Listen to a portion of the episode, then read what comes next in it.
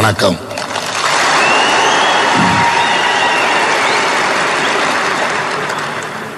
Singapore Tamil அமைப்புகளின் சார்பில் இந்த விழா நிகழ்ச்சியின் ஏற்பாட்டுக்கான தலைமை பொறுப்பை ஏற்றுள்ள அன்புக்குரிய நண்பர் திருநாவுக்கரசு அவர்களே, நாடாளுமன்ற உறுப்பினர் அன்புக்குரிய ரவீந்திரன் அவர்களே, என்னுடன் வருகை தந்துள்ள தமிழக மக்கள் நல்வாழ்வுத்துறை அமைச்சர் அருமை நண்பர் ஆற்காடு வீராசாமி அவர்களே,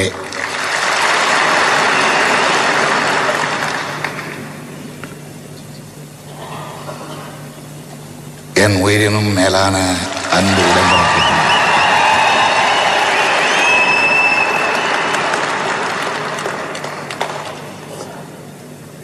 நாலாம் தேதி காலையில்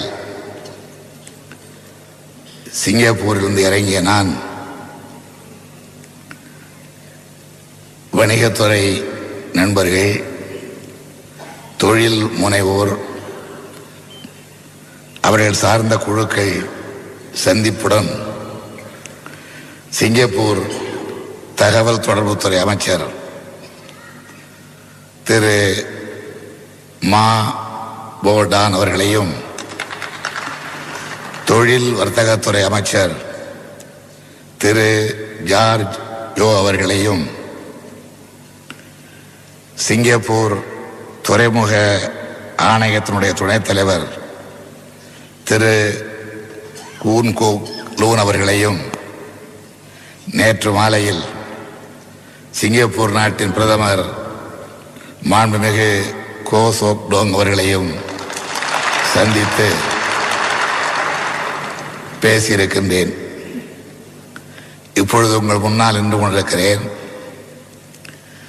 அவர்களிடெல்லாம் பேசினேன்.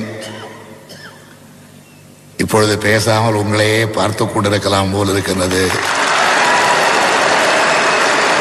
அந்த நிலையில் நின்று கொண்டிருக்கின்றேன். எழுதகை நண்பர் திருநாவுக்கரசு அவர்கள் இங்கே சுட்டி காட்டியதைப் போல என்னுடைய 60 ஆண்டு கால பொது வாழ்க்கையில் இந்த நாட்டிற்கு, சிங்கப்பூருக்கு வர வேண்டும் என்று பல முறை முயற்சி எடுத்தும் கூட வர இயலாத சூழல் ஏற்பட்டு கோலாலம்பூரில் நடைபெற்ற உலகத்தமிழ் மாநாட்டிலே மாத்திரம் கலந்து கொள்ள ஒரு நாள் வரக்கூடிய வாய்ப்பை பெற்று திரும்பினேன். இப்பொழுது சிங்கப்பூரில் 3 நாட்களும் மலேசியாவிலே 3 நாட்களும் தமிழகத்திற்கு தேவையான சில பிரச்சனைகளை பேசுவது மாத்திரமல்லாமல் எனக்கு மிக மிக தேவையாக இருக்கின்ற உங்களையெல்லாம் சந்திக்கின்ற அந்த வாய்ப்பையும் பெற்றுள்ளேன்.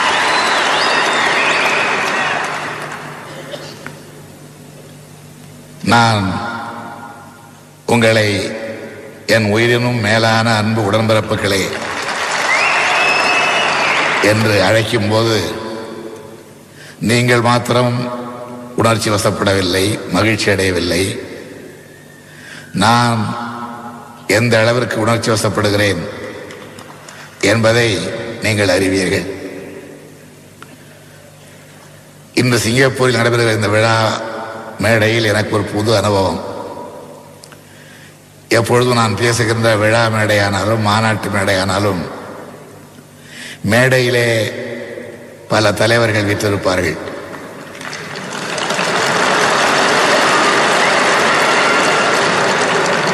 அமைச்சர்கள் வீற்றிருப்பார்கள். எங்கள் கட்சியினுடைய முன்னணி தளபதிகள் வீற்றிருப்பார்கள். இன்று என்னை இங்கே தன்னந்தனியனாக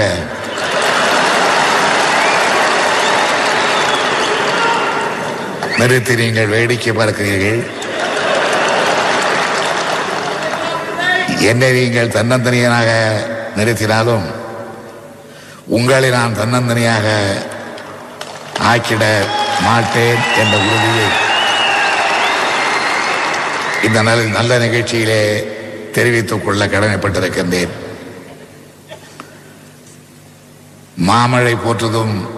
மாமழை போற்றதும் என்று சிலப்பதிகார வரிகள் செப்புவதைப் போல் இன்றைக்கு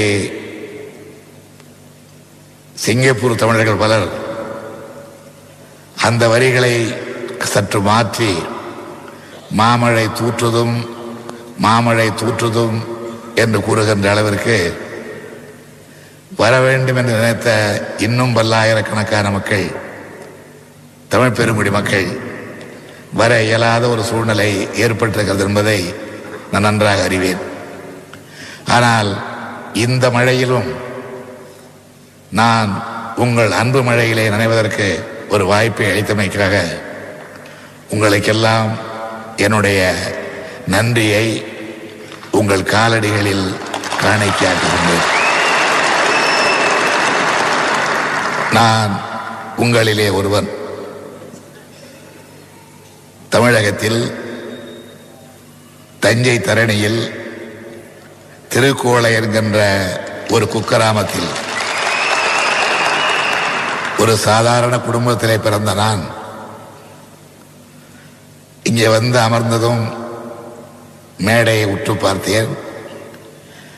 அங்கே கட்டப்பட்டுள்ள பதாகையை கவனித்தேன். தமிழக முதல்வர், டாக்டர், கலைஞர், இந்த சொற்றொடர்களெல்லாம் உங்களுடைய அன்பு எனக்கு வழங்கியது. இறுதியாக இருக்கின்ற கருணாநிதி என்பதுதான் எனக்கு சொந்தமானது. மற்ற சொற்களெல்லாம் உங்களுக்கு சொந்தமானவை, நீங்கள் வழங்கியவை. அந்த பாச உணர்வோடு சில கருத்துக்களை இந்த மேடையில் நின்று உங்களோடு பரிமாறிக்கொள்ள நான் விரும்புகின்றேன். இன்று உலகம் விஞ்ஞான யுகத்திலே மிக மிக சுருங்கிக் கொண்டே வருகிறது. ஒரு காலத்தில் ஆபிரகாம் லிங்கன் கொல்லப்பட்ட செய்தி 5 நாட்களுக்கு பிறகுதான் லண்டன் மாநகரத்திற்கே கிட்டியது என்று சொல்வார்கள். அந்த அளவிற்கு தகவல் தொடர்பு பஞ்சமாக இருந்த காலகட்டம் அது.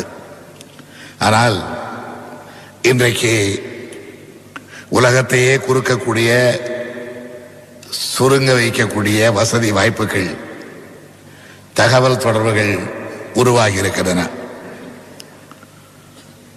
குளோபலைசேஷன் என்று சொல்லப்படுகின்ற இந்த ஆங்கில வார்த்தைக்கு உலகமயமாகிறது என்று பொருள். எனினும் திங்க் குளோபலி, ஆக்ட் லோக்கலி என்றே சொல்லுகிறார்கள். உலகமயமாக்கப்பட்டிருப்பதால் நாட்டின் எல்லைக்கோட்டை யாரும் அழித்துவிட விரும்புவதில்லை. ஒரே உலகம் என்று சொல்லப்பட்டாலும் தனித்தனி நாடுகள் இருக்கின்றன. அந்த தனித்தனி நாடுகளில் தனித்தனி தேசிய இனங்கள் இருக்கின்றன. அந்த தேசிய இனங்கள் வாழ்கின்ற தனித்தனி மாநிலங்கள் இருக்கின்றன. ஆனால் நம்முடைய சங்க காலத்து புலவன் கணியன் பூங்குன்றன் யாதும் ஊரே யாவரும் கேளீர் என்று ஒரே உலகத்திற்கு அழைப்பு விடுத்தார், பிரகடனம் செய்தார். அதை மறைந்த இந்தியாவின் பிரதமர் அன்னை இந்திரா காந்தி அவர்கள் ருஷ்ய நாட்டிற்கு சென்றிருந்த பொழுது யாதும் ஊரே யாவரும் கேளீர் என்ற இந்த தமிழ் செய்யுளின் முதல் வரியை எடுத்துச் சொல்லி இந்த பாடலை பாடியவன் தமிழ்நாட்டு புலவன் என்று சொன்னபோது நான் அடைந்த மகிழ்ச்சிக்கு அளவே இல்லை. ஆனால் மன்னித்துக் கொள்ள வேண்டும் என்னை, தமிழர்களில் சில பேர் கேளீர் என்பதை கொஞ்சம் நீட்டி யாதும் ஊரே யாவரும் கேளீர் எல்லா ஊரும் நம்முடைய ஊர் தான், அதை எல்லோரும் கேளுங்கள் என்ற அந்த பொருளிலே இன்னமும் கருதுகின்ற நிலை இருப்பதையும் நான் எண்ணி நாணாமல் இல்லை. யாதும் ஊரே யாவரும் கேளிருந்த ஒரே உலக சிந்தனையோடு அன்றைக்கு பாடல் இயற்றிய கணியன் பூங்குன்றன் கூட தன்னுடைய ஊரை மறக்கவில்லை. அவனுடைய பெயர், அந்த புலவனுடைய பெயர் கணியன், அவன் பிறந்த ஊர் பூங்குன்றம். அந்த பூங்குன்றத்தினுடைய பெயரை மறக்காமல் கணியன் பூங்குன்றன் என்றே தன்னை அழைக்குமாறு செய்தார். ஒரே உலகம், எல்லோரும் சொந்தக்காரர்கள், எல்லோரும் ஒரே இனம் என்று அவன் சொன்னாலும் கூட என்னுடைய ஊர் பூங்குன்றம், ஆகவே நான் கணியன் பூங்குன்றன் என்று சொன்னான்.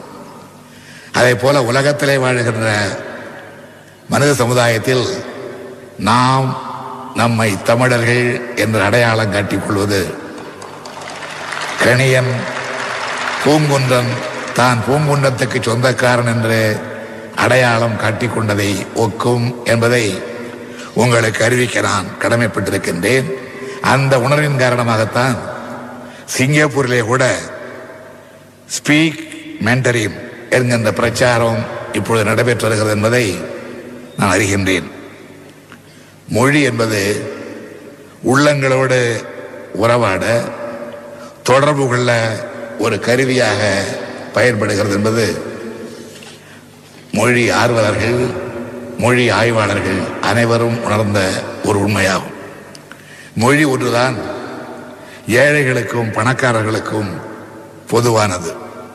நிகழ்காலம், கடந்த காலம், வருங்காலம், அதாவது எதிர்காலம், இந்த 3 காலங்களுக்கும் தொடர்புடையது மொழிதான். நமது தமிழ் மொழியை பொறுத்தவரையில் 3000 ஆண்டுகளுக்கு முன்பே தொல்காப்பியம் தோன்றியது என்கின்ற வரலாற்று பெருமை கொண்டது. தொல்காப்பியத்தினுடைய காலகட்டம் 3000 ஆண்டு என்றாலும் கூட அதற்கு முன்பே தமிழ் இலக்கியங்கள் தோன்றிவிட்டன என்றே கொள்ள வேண்டும். எப்பொழுதும் ஒரு மொழி உருவான பிறகுதான் அந்த மொழி சார்ந்த இலக்கியங்கள் அங்கொன்றும் இங்கொன்றுமாக தோன்றுகிற பிறகுதான் இலக்கணம் அதற்காக வகுக்கப்படும். அப்படித்தான் 3000 ஆண்டு காலத்தை கொண்ட தொல்காப்பிய இலக்கணம் வரையப்பட்டதென்றால் அதற்கு முன்பே மூத்த மொழியாக நம்முடைய தமிழ் மொழி இந்த உலகத்திலே விளங்கி இருக்கிறது. தொல்காப்பியத்திலே கூட பல இடங்களில் இலக்கணத்தை வகுத்து சொல்லுகிற நேரத்தில் முன்னோர்கள் கூறியிருப்பதைப் போல, முன்னோர்கள் சொல்லியிருப்பதைப் போல என்கின்ற எடுத்துக்காட்டுகள் பல வரும். உதாரணமாக, நல்லிசை புலவர் செய்யுள் உறுப்பென வல்லிதிர் கூறீர் வகுத்து உரைத்தனரே என்று தொல்காப்பியம் கூறுகிறது. நல்லிசை புலவர் செய்யுள் உறுப்பென வல்லிதிர் கூறி வகுத்து உரைத்தனரே, கடந்த காலத்திலே உரைத்திருக்கிறார்கள் என்று தொல்காப்பியத்தில் இலக்கணம் கூறப்படுகிறது என்றால் தொல்காப்பியத்திற்கு முற்பட்டது நம்முடைய தமிழ் மொழி. அத்தகைய தமிழ் மொழிக்கு சொந்தக்காரர்களாகிய நமக்கு கிடைத்த மற்றொரு கருவூலம், உலகம் போற்றும் கருவூலம், உலக பொதுமறையாக பாராட்டப்படுகின்ற கருவூலம் திருக்குறள். அது ஏறத்தாழ 2000 ஆண்டுகளுக்கு முற்பட்டது. மதச்சார்பற்ற பொதுவான இலக்கியம், மறைநூல். கீர்த்தி வாய்ந்த இலக்கண இலக்கியங்களுக்கு நாம் சொந்தக்காரர்கள் என்பதை நிலைநாட்டுகின்ற அடையாளங்களாகத்தான் தொல்காப்பியமும் திருக்குறளும் திகழ்கின்றன. உங்களுக்கு தெரியும், உலக புகழ் எய்திய கிரேக்க பாரம்பரியம் இப்போது இல்லை, எகிப்திய மொழி கலாச்சாரம் இப்போது இல்லை.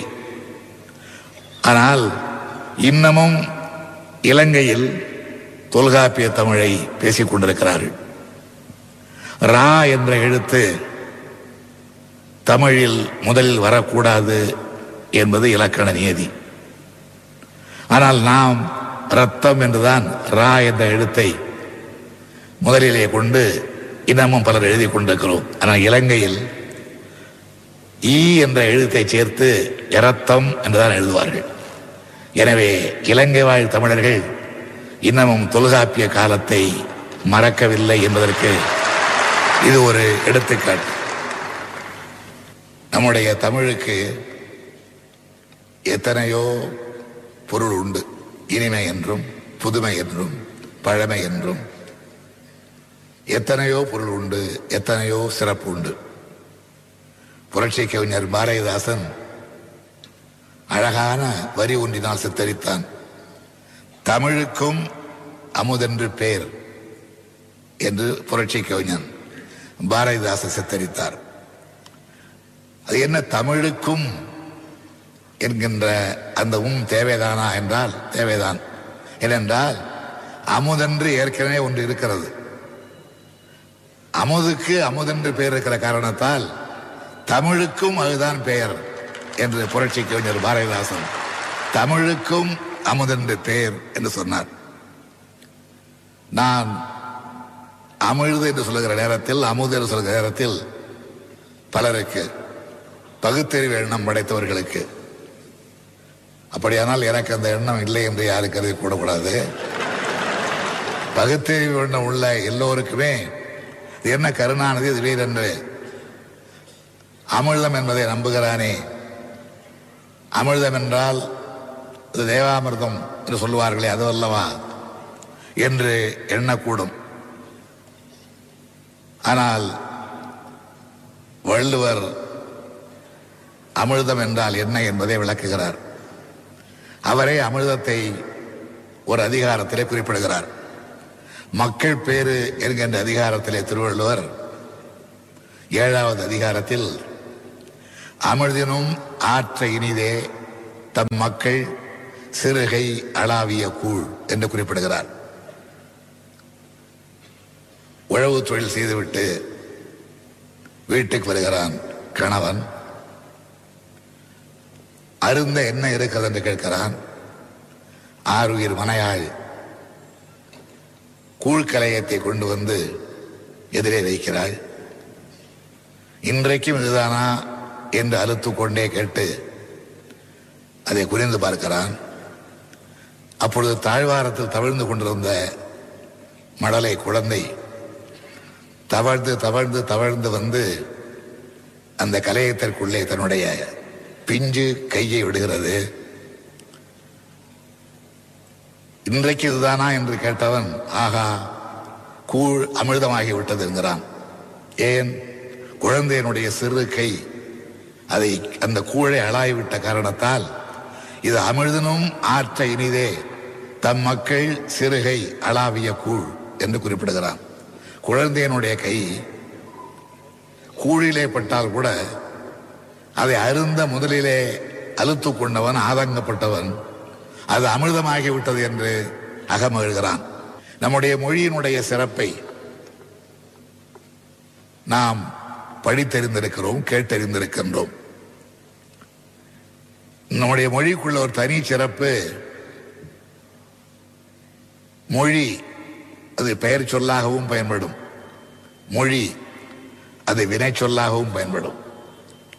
ஒருவரை பார்த்து மொழி என்று சொன்னால் அங்கே வினைச்சொல். நீ மொழி பார்க்கலாம் என்று சொன்னால் அங்கே வினைச்சொல். என்னுடைய மொழி என்று சொன்னால் அங்கே அது பெயர் சொல். ஆனால் ஆங்கிலத்திலே இந்த நிலை இல்லை. அது உலக தொடர்புடைய மொழியானாலும் கூட அதிலே இல்லாத அந்த ஆற்றலை தமிழ் பெற்றிருக்கின்றது. ஆங்கிலத்திலே லாங்குவேஜ் என்கிறோம், அதற்கு வினைச்சொல்லாக வேறு எதுவும் இல்லை, வேறு சொற்கள் தான் இருக்கின்றன. சே என்றோ, டெல் என்றோ, ஸ்பீக் என்றோ என்றுதான் சொற்கள் இருக்கின்றன. நம்முடைய தமிழ் மொழிக்குத்தான் பெயர் சொல்லாகவும் வினை சொல்லாகவும் மொழி என்ற அந்த பெயர் அமைந்திருக்கின்றது. இந்த மொழி வேறு மொழிக்கு இல்லாத மற்றொரு சிறப்பையும் கொண்டது, முத்தமிழ் என்ற சிறப்பை கொண்டது.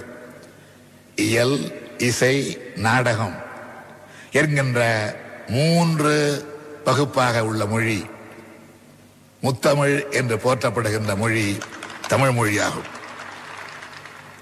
இயல், இசை, நாடகம். இந்த இயல், இசை, நாடகம் என்று சொல்லும் பொழுது இப்பொழுது நான் இயலை முதலில் வைத்து இசையை இரண்டாவதாக வைத்து நாடகம் அதாவது கூத்து அதை மூன்றாவதாக வைத்து சொல்லுகிறேன். ஆனால் உண்மை என்னவென்றால் முதலில் இருந்தது நாடகம்தான், இரண்டாவது இசை, மூன்றாவது இயல். மனித சமுதாயத்தில் தன்னுடைய கருத்தை அறிவிக்க மொழி தோன்றாத காலத்தில் அங்க அசைவுகள் மூலமாக, அபிநயங்கள் மூலமாக, அதாவது கூத்து மூலமாக, நாடகம் மூலமாக கருத்துக்களை மனிதன் வெளியிட்டுக் கொண்டிருந்தான். அதற்கு அடுத்த கட்டம் தொலைவிலே இருப்பவனுக்கு தன்னுடைய கருத்தை தெரிவிக்க ஓ என்று கூச்சலிட்டு, வா என்று கூச்சலிட்டு, ஈ என்று கூச்சலிட்டு தன்னுடைய கஷ்டங்களை தெரிவிக்க, இன்பத்தை தெரிவிக்க கூச்சல் மூலம் வெளிப்படுத்தினான். அந்த ஓசை நீண்ட காரணத்தால் அது இசையாயிற்று. நாடகத்திற்கு அடுத்து இசை, அபிநயம் மூலமாக, அசைவுகள் மூலமாக கருத்துக்களை புலப்படுத்தியவன் அதன் பிறகு கூவுவதன் மூலமாக இசையை தன்னை அறியாமலே உருவாக்கினான். இவைகளுக்கு பிறகுதான் இயல். ஆனால் இயல் திறமைசாலி, அது இசையையும் தாண்டி நாடகத்தையும் தாண்டி முதலிடத்திலே உட்கார்ந்து கொண்டது. இசையும் அது மேலும் போகாமல் கீழும் போகாமல் இரண்டாவது இடத்தை சிக்கன பிடித்துக் கொண்டிருக்கிறது. சில பேர் இரண்டாவது இடத்தை விடாமல் பிடித்துக் கொண்டிருப்பார்கள். கையொலிக்கு காரணம் எனக்கு புரியவில்லை. இந்த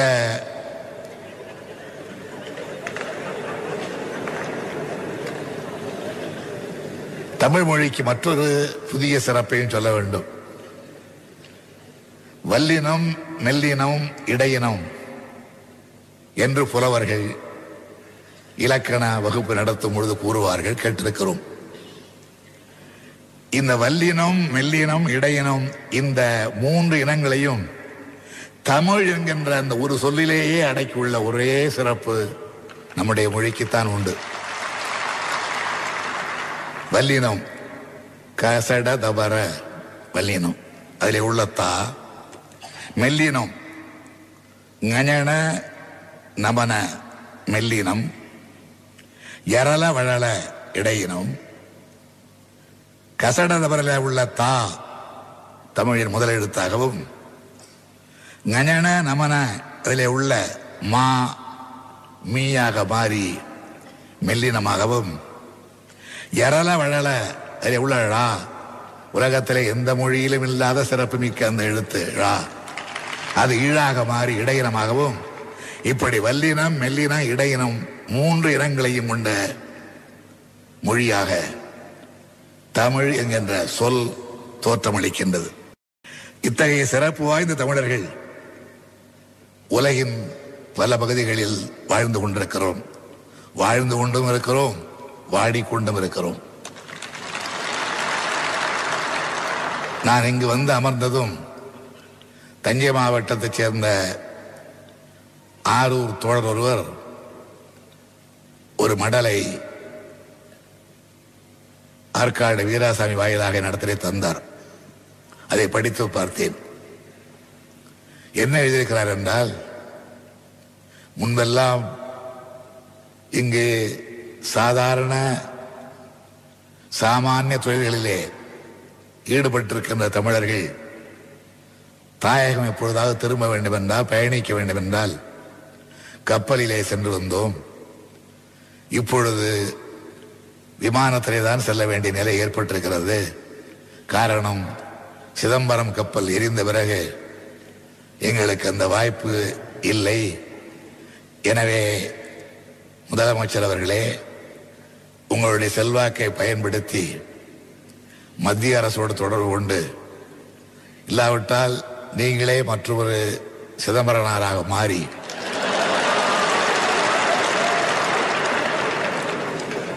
அந்த கப்பல் பயணத்தை எங்களுக்கு ஏற்பாடு செய்து கொடுங்கள் என்று எழுதியிருக்கிறார். கடிதம்தான் அது. வந்து அமர்ந்ததும் என்னுடைய உள்ளத்தை கவலை கொள்ள செய்த கடிதம், கவனிக்கப்பட வேண்டிய ஒன்று என்பதை நான் உணர்கின்றேன். என்னுடைய செல்வாக்கை பயன்படுத்தி என்று குறிப்பிடுகிறார். மத்தியிலே எனக்கு எந்த அளவிற்கு செல்வாக்கு இருக்கிறது என்பதை, இதை பயன்படுத்துவதிலே நான் காணுகின்ற வெற்றியை பொறுத்துத்தான் நீங்கள் கணிக்க வேண்டும் என்று குறிப்பிடவும் நான் விரும்புகின்றேன். இன்னொன்று, நேற்றைய தினம் பிரதமரை சந்தித்த போது கூட இங்கு சில எத்தர்களால் ஏமாற்றப்பட்டு சிங்கைக்கு அடித்து வரப்பட்டு பெரிய தொழிலில் ஈடுபடுத்துகிறேன் கவலைப்படாதே என்று கூறப்பட்டு அதை நம்பி தன்னுடைய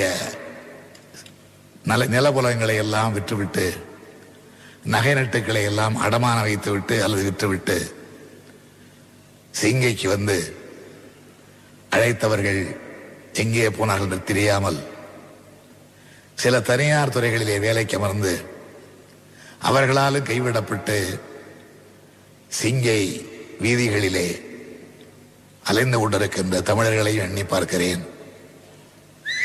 எனவே தமிழன் உலகத்தின் பல பகுதிகளில் வாழ்ந்து கொண்டும் இருக்கிறான், வாடிக்கொண்டும் இருக்கின்றான். வாடிக்கொண்டிருக்கின்ற தமிழனுக்கு ஒரு வகை காண வேண்டும் என்று பிரதமரிடத்திலே, சிங்கப்பூர் நாட்டின் பிரதமரிடத்திலே கேட்டுக் கொண்டிருக்கிறேன். அவரும் அதை மிகுந்த அக்கறையோடு ஆர்வத்தோடு கேட்டு நிச்சயமாக தகுந்த தீவிரமான நடவடிக்கை எடுக்க நான் உதவுகிறேன் என்று குறிப்பிட்டிருக்கின்றார்கள். இதை ஏமாந்த தமிழர்களுக்கு ஒரு நல்ல செய்தியாக நான் அறிவிப்பதோடு, இனியும் ஏமாறாமல் இருக்க உங்களை தயார்படுத்திக் கொள்ளுங்கள் என்றும் அவர்களை நான் கேட்டுக்கொள்கின்றேன். தமிழ் சமுதாயம் பல பகுதிகளில் பல இனங்களோடு சேர்ந்து வாழ வேண்டியிருக்கின்றது, இனங்கண்டு வாழ வேண்டியிருக்கின்றது. சிங்கப்பூரானாலும் மலேசியாவானாலும் எங்களுடைய தலைவர், எங்கள் அண்ணன் பெரியார் வெளிவந்த பேரறிஞர் அண்ணா அவர்கள் ஆங்காங்கு வாழுகின்ற தமிழர்கள் அந்த மண்ணுக்கு உரியவர்களாக, அந்த மண்ணின் நலன்களில் நாட்டமுடையவர்களாக, அதே நேரத்தில் மொழியை, இனத்தை, மொழி உணர்வை, இன உணர்வை மறக்காதவர்களாக வாழ வேண்டும் என்று சொன்ன அந்த வார்த்தைகளை நான் வேதமாக என்னுடைய நெஞ்சிலே செதுக்கி வைத்திருக்கின்றேன். அதை இங்கே வெளியிடுவதிலே நான் பெருமை கொள்ளுகின்றேன். சில நேரங்களிலே அத்தகைய உறவுகளிலே தவறுகள் நேரிடலாம். அந்த உறவுகள் எப்படி இருக்க வேண்டும் என்பதற்கும் இலக்கியத்தில் பல ஓமைகள், சான்றுகள் இருக்கின்றன. நான் தமிழ் இலக்கியத்தை மாத்திரம் சொல்லவில்லை,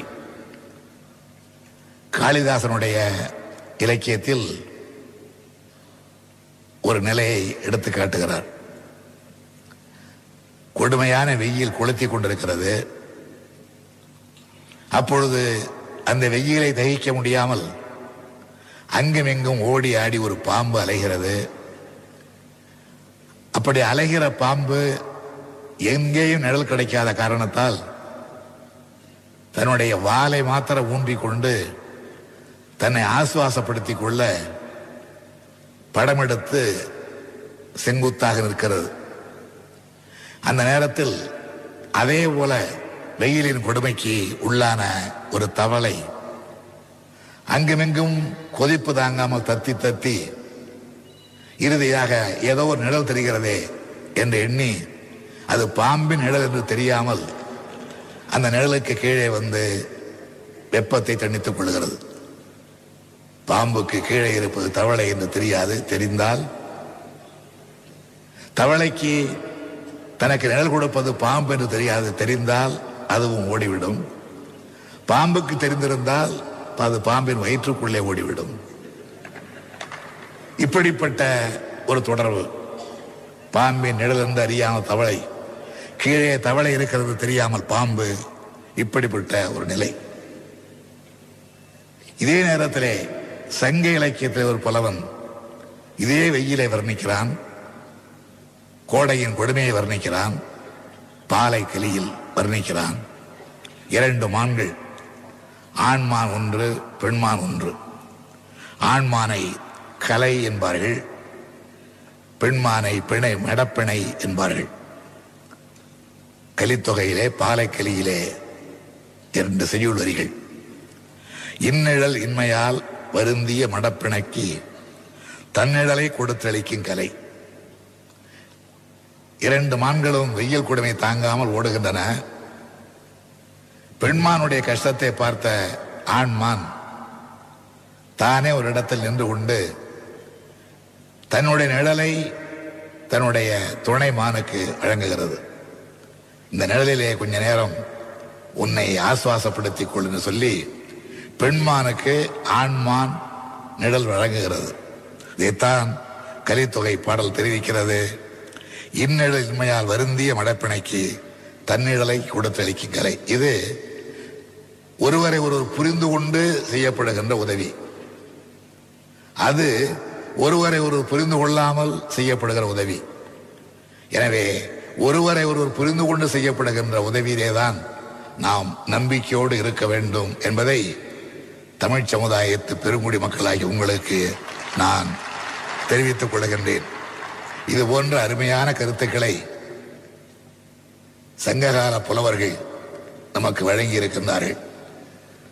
அறிஞர் அண்ணா அவர்கள் எத்தனை புலவர்கள் சங்ககாலத்திலே அந்த காலகட்டத்திலே வாழ்ந்தார்கள் என்று கணக்கெடுத்து புறநானூற்று புலவர்களுடைய பட்டியலை மாத்திரம் வெளியிட்டு தம்பிக்கு எழுதிய கடிதத்திலே சுட்டி காட்டியிருந்தார்கள்.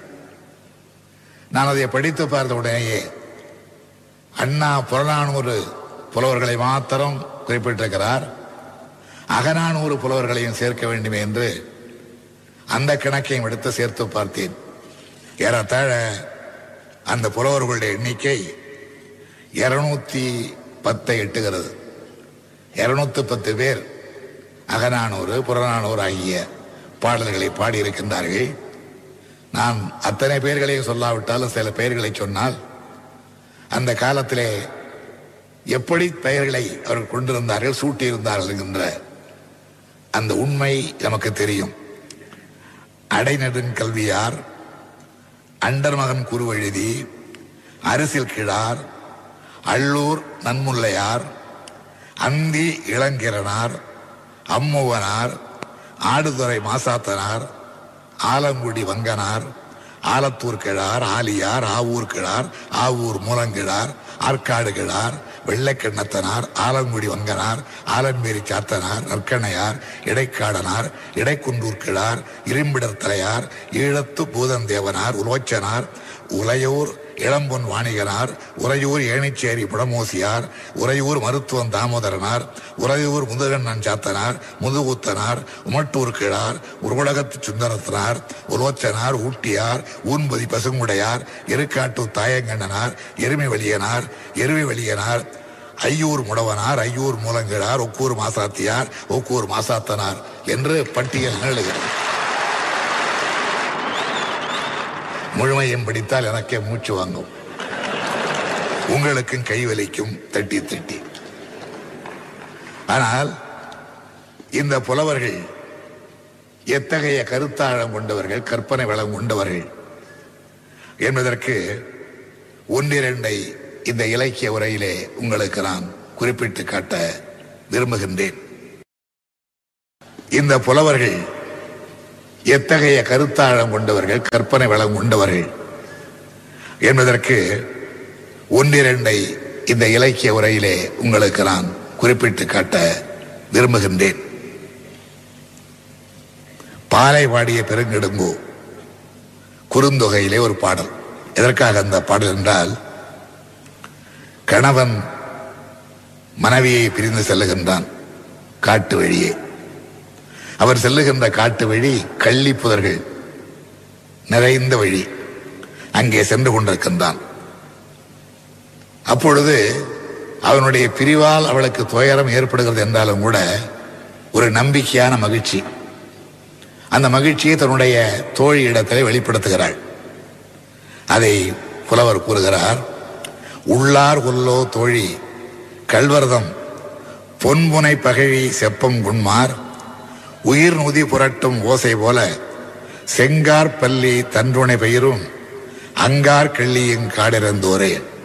எதுவும் புரியாது உங்களுக்கு, சங்ககால தமிழ் சொற்கள்.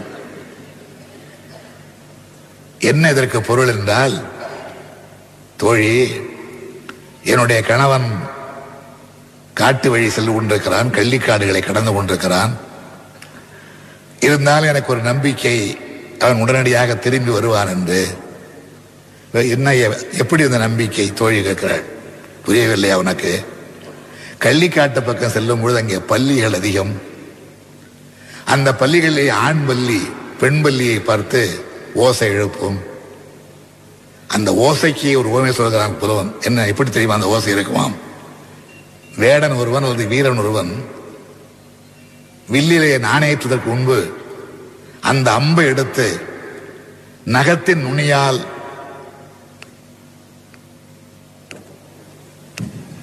இப்படி சுண்டி பார்ப்பதை போல சுண்டி பார்ப்பான்.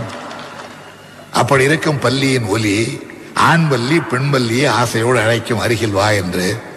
அதை பார்த்தது என் கணவனுக்கு என் நினைவு வந்துவிடும், எனவே திரும்பி வந்து விடுவான்.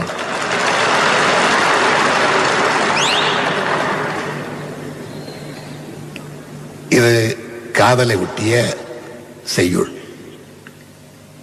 அடுத்தது புலவர்கள் மாத்திரம் பாடியவர்கள் அல்ல, இன்றைக்கு அரசர்களும் பாடினார்கள். கோப்பெருஞ்சோடன்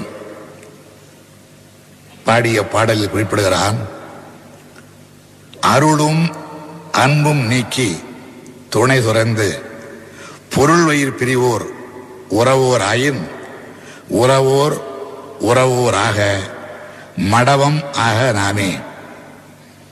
பொருளுக்காக, பணத்துக்காக, செல்வத்துக்காக, ஏதோ ஒரு லாபத்துக்காக அன்பையும் அருளையும் விடுத்துவிட்டு, அன்பு அருள் பாசம் இவைகளை எல்லாம் விடுத்துவிட்டு பிரிந்து செல்லுகின்றவர்கள். இவனை பிரிந்த காரணத்தால் நமக்கு பொருள் கிடைத்தது, ஆகவே நாம் அறிவுடையவர் என்று சொல்லிக் கொள்வார்களே. ஆனால் அப்படி தம்மை அறிவுடையவர்கள் என்று கூறிக்கொள்வர்கள் அறிவுடையவராகவே இருக்கட்டும், நாம் மூடர்களாகவே இருப்போம். எவ்வளவு பொருள் பொதிந்த பாடல்.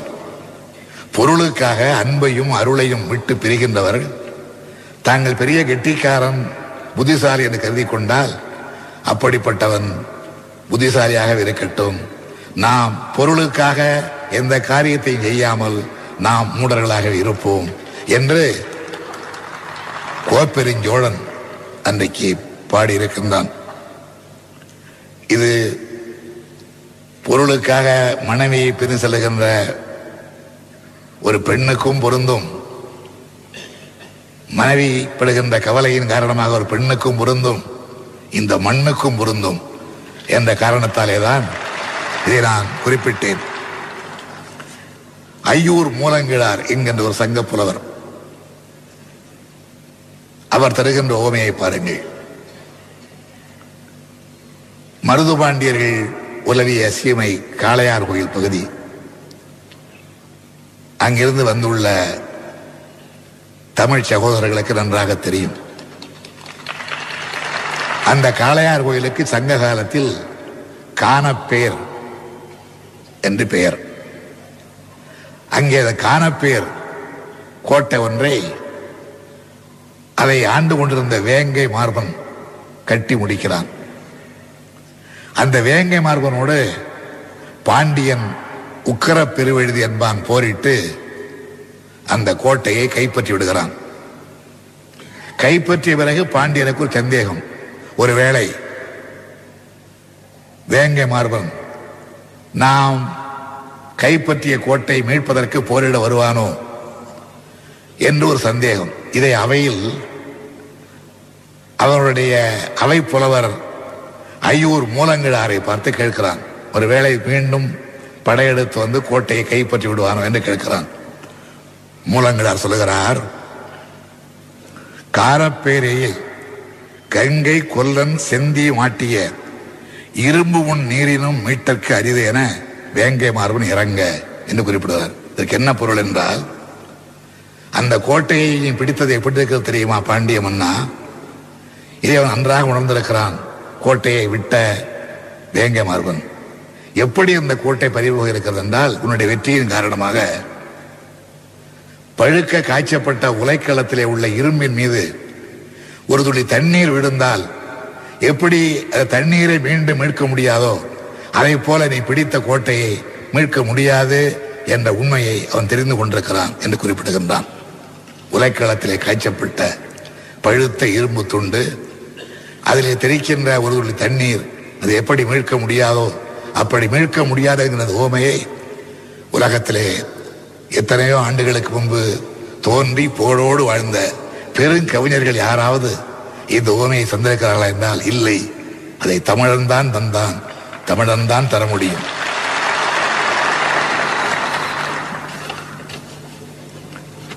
கோப்பெருஞ்சோடனை போலவே பாண்டிய மன்னன் ஆரிய படை கடந்த நெடுஞ்செழியன், அவன் கல்வியினுடைய முக்கியத்துவத்தை பாடினான். அந்த காலத்து புலவர்கள், சங்க புலவர்கள் புறநானூறோ அகநானூறோ பாடியவர்கள் வெறும் காதலை மாத்திரம் பாடியதாக சிலர் பிரச்சாரம் செய்து தமிழ் இலக்கியத்திற்கே ஒரு இழுக்கை கற்பிப்பார்கள். அது உண்மை அல்ல. நெடுஞ்செழிய பாண்டியன், ஆரிய படை கடந்த நெடுஞ்செழிய பாண்டியன், உற்றுழி உதவியும் ஒரு பொருள் கொடுத்தும் பிற்றை நிலை முனையாது கற்றல் நன்றே. படிக்க வேண்டும், எப்படியாவது படித்து தீர வேண்டும். கீழ்ப்பால் ஒருவன் கற்பின் மேற்பால் ஒருவனா அவன் கண்படுமே. கீழான நிலையிலே இருக்கிற ஒருவன் படித்து முடித்து முன்னேறி விடுவானேயானால் அவன் தனக்கு மேலே உள்ளவனையும் வெல்லக்கூடிய அளவிற்கு ஆற்றல் பெற்றவனாவான். எனவே மேல் கீழ் என்று எதுவுமே இல்லாமல் போய்விடும் என்று ஆரிய படை கடந்த நெடுஞ்செழியன் புலவனாக மாறி அன்று தந்த பாடல் கல்வியின் உயர்வுக்காக, கல்வியின் தேவைக்காக வழங்கப்பட்ட பாடல் இது. பெரியார் வந்த பூமி இது, அறிஞர் அண்ணா வந்து உரையாற்றிய பூமி இது, ஆன்மீக கருத்துக்களை வழங்கி அடிகளார் வந்த பூமி இது. இங்கே அடியேன வந்து உங்களை காணுகின்ற இந்த வாய்ப்பை பெற்றிருக்கின்றேன். நம்முடைய இலக்கியங்களிலே இன்றைக்கு நான் முதலிலே குறிப்பிட்டதைப் போல மறைநூலாக இன்றைக்கும் பொதுமறையாக இன்றைக்கும் போற்றப்படுகின்ற குறள், பகுத்துண்டு வாழ்வதை, சமத்துவத்தை, சமதர்மத்தை, பொது உடைமையை எப்படி குறித்து காட்டுகிறது என்பதற்கு ஒரு குறளை கூற விரும்புகின்றேன். பகுத்துண்டு பல்லுயிர் ஓம்புதல் நூலோர் தொகுத்தவற்றுள் எல்லாம் தலை.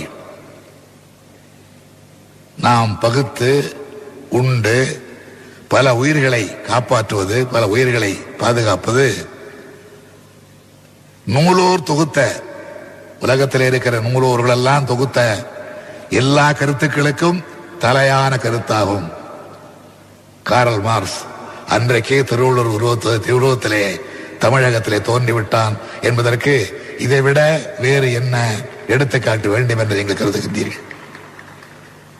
இயற்றலும் ஈட்டலும் காத்தலும் காத்த வகுத்தலும் வல்லது அரசு. இந்த அரசுக்கு வள்ளுவன் வகுத்த இலக்கணம். ரொம்ப நேரம் இது போன்ற கருத்துக்களையே சொல்லிக் கொண்டிருக்கிறாரே, கொஞ்சம் லௌகீகத்திற்கு வரவில்லையே என்ற ஆதங்கம் உங்களுக்கு, என் தம்பிமார்களுக்கு இருப்பது எனக்கு தெரிகிறது.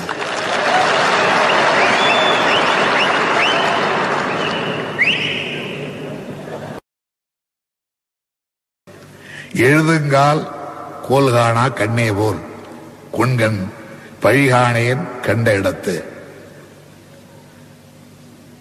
அப்பொழுதெல்லாம் இப்பொழுது இருப்பது போல இலக்கண கிடையாது. அப்பொழுது எழுதப்பட்ட குறள் இது. மை எழுதும் போல் இருக்கிறதே, அந்த மைய எழுதும்போல் வாயிலாக கண்களில் மை தீட்டி கொள்ளும் பொழுது அந்த எழுதுகோல் அந்த பெண்ணின் கண்ணுக்கு தெரிவதில்லை. அதை மையிலே தீட்டி எடுக்கும் பொழுது எழுதுகோல் தெரியும், கொஞ்சம் கொஞ்சமாக கொண்டு வரும்போது தெரியும், நெஞ்சு வரையிலே தெரியும், மூக்கு வரையிலே தெரியும். இமையிலே போய் எழுதும் பொழுது அந்த எழுதுகோல் கண்ணுக்கு தெரியாது. அது மாதிரி எழுதுங்கால் கோல் காணா கண்ணே போல், மைய எழுதி கொள்ளும் பொழுது எப்படி அந்த கோலை பார்க்க முடியாமல் கண் இருக்கிறதோ அதே போல கண்கண் கணவனுடைய பழி காணேன் கண்ட இடத்து, அவன் அருகே வந்துவிட்டவுடன் அவன் மீது எனக்கு இருக்கின்ற குறைகளெல்லாம் போய்விடுகின்றன, என்னால் அவர்களை காண முடியவில்லை என்று அந்த அன்பை சாகித்து சொல்லுகின்றான் வள்ளுவன். வழுத்தினால் தும்மினீராக அழுத்த அழுதாள் யாருள்ளி தும்மினீர் என்று ஒரு ஊடல். தும்மினால் வாழ்த்துவது நம்முடைய இல்லங்களில் சகஜம். ஒரு தும்மல் துப்பினா பக்கத்தில் இருக்கிற பாட்டி 100 ஆயுசு என்பார்கள், இன்னொரு பாட்டி 2வது தும்மல் இருக்கிற 200 என்பார். இப்படி ஆண்டுகளை கணக்கி கூட்டிக் கொண்டே போவார்கள். பல்லாண்டு வாழ் நானே மாத்திரமல்ல பல புலவர்களோடும் கலந்து பேசி நான் இந்த உரையை எழுதியிருக்கிறேன். நான் எழுதியதை கூட திருத்த வேண்டிய நிலைமை எனக்கு ஏற்பட்டிருக்கிறது.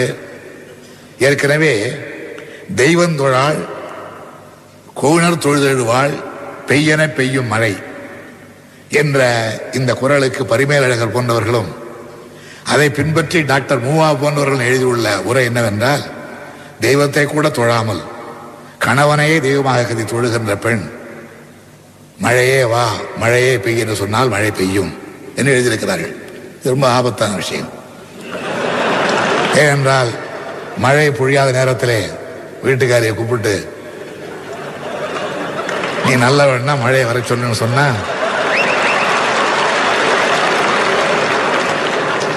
அது வரவில்லை என்றால் என்ன ஆகிறது வீடு? எனவே அந்த உரை பொருந்தாது என்று புரட்சி கவிஞர் பாரதிதாசன் அப்பொழுதே கூறியிருக்கிறார். அவர் என்ன கூறினார் என்றால், தெய்வத்தை கூட தொழாமல் கணவனை தொழுது எழுகின்ற பெண் எப்படிப்பட்டவள் என்றால், நாம் பெய் என்று எண்ணுகிற நேரத்தில் மழை பொழிந்தால் எப்படியோ அந்த மழையை போன்றவள் என்று அவர் சொன்னார். அதை வைத்து நான் குரல் ஓவியத்திலே அதே கருத்தை தான் வைத்து எழுதினேன். பிறகு உரை எழுதும் பொழுது எனக்கு மேலும் அதற்கு மெருகேற்ற தோன்றியது, அந்த பெண்ணுக்கு மேலும் உரிமை அளிக்க தோன்றியது. எனக்கு அந்த உரிமையை வள்ளுவர் அளித்திருக்கிறார் என்று எனக்கு புரிந்தது. தெய்வந்தொழால் கூணர் தொழுதொழுவாள் பெய்யன பெய்யும் மழை, தெய்வத்தை கூட தொழாமல் கணவனை தொழுகின்ற பெண் பெய்யென்று சொன்னவுடன் பெய்கின்ற மழையை போன்ற அடிமையாவாள். மழை எப்படி பெய்யென்று சொன்னா பெய்யன்னு சொன்னால் மழை பெய்ஞ்சிருமா? பெய்யாது. இயற்கை நிலை அது. ஆணையிட்டு பெய்யக்கூடியதல்ல மழை. அப்படி ஆணையிட்டு பெய்கிற மழையை போன்றவள் பெண் என்று சொன்னால் அவள் ஒரு அடிமையாகத்தான் இருப்பாள். ஆகவே பெய்யன பெய்யும் மழையாக ஆகிறாள். தெய்வம் தொழாமல் கணவனை கூட கணவனை தெய்வத்தை கூட தொழாமல் கணவனையே தெய்வமாக கருதி கொண்டிருக்கிற அந்த பெண் இருக்கிறாளே, அவள் பெய் என்று நினைக்கின்ற நேரத்திலே பெய்கின்ற மழையை போன்ற அடிமையாவாள் என்ற அந்த கருத்தை தான் இந்த புதிய கலைஞர் உரை என்ற இந்த நூலிலே நான் எழுதியிருக்கின்றேன். அது மாத்திரமல்ல, அந்த 91வது அதிகாரத்தில் வருகின்ற பெண்வழி சேரல் என்பதிலே உள்ள எல்லா குரல்களிலும் மனை விளைவார் மாண்பயர் எய்தார் வினை விளைவார் வேண்டா பொருளும் அது என்பதற்கு நான் கூறியுள்ள பொருள், கடமையுடன் கூடிய செயல்புரிய கிளம்பியவர்கள் இல்லற சுகத்தை பெரிதென கருதினால் சிறப்பான புகழை பெறமாட்டார்கள் என்றுதான் நான் உரை எழுதியிருக்கின்றேன். பேணாது பெண்விழைவான் ஆக்கம் பெரியதோர் நானாக நானு தரும், ஏற்றுக்கொண்ட கொள்கையை பேணி காத்திடாமல் பெண்ணை நாடி அவள் பின்னால் திரும்பவனுடைய நிலை வெட்கி தலைகுனிய வேண்டியதாக ஆகிவிடும். இல்லாள்கண் தாழ்ந்த இயல்பின்மை எஞ்ஞான்றும் நல்லாருள் நானும் தரும், நற்குணமில்லாத மனைவியை திருத்த முனையாமல் பணிந்து போகிற கணவன் நல்லோர் முன்னிலையில் நாணமுற்று நிற்கும் நிலைக்கு ஆளாக நேரிடும். மனையாளை அஞ்சும் மறுமையிலாளன் வினையாண்மை வீரைத நின்று மனம் புரிந்து புது வாழ்வின் பயனை அடையாமல் குடும்பம் நடத்த அஞ்சுகின்றவரின் செயலாற்றல் சிறப்பாக அணுவதில்லை.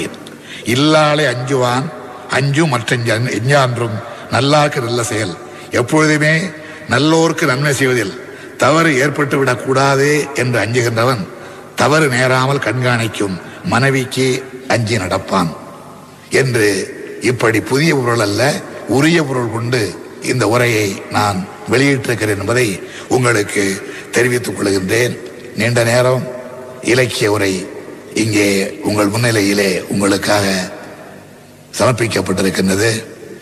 இறுதியாக நான் உங்களை கேட்டுக்கொள்வதெல்லாம்,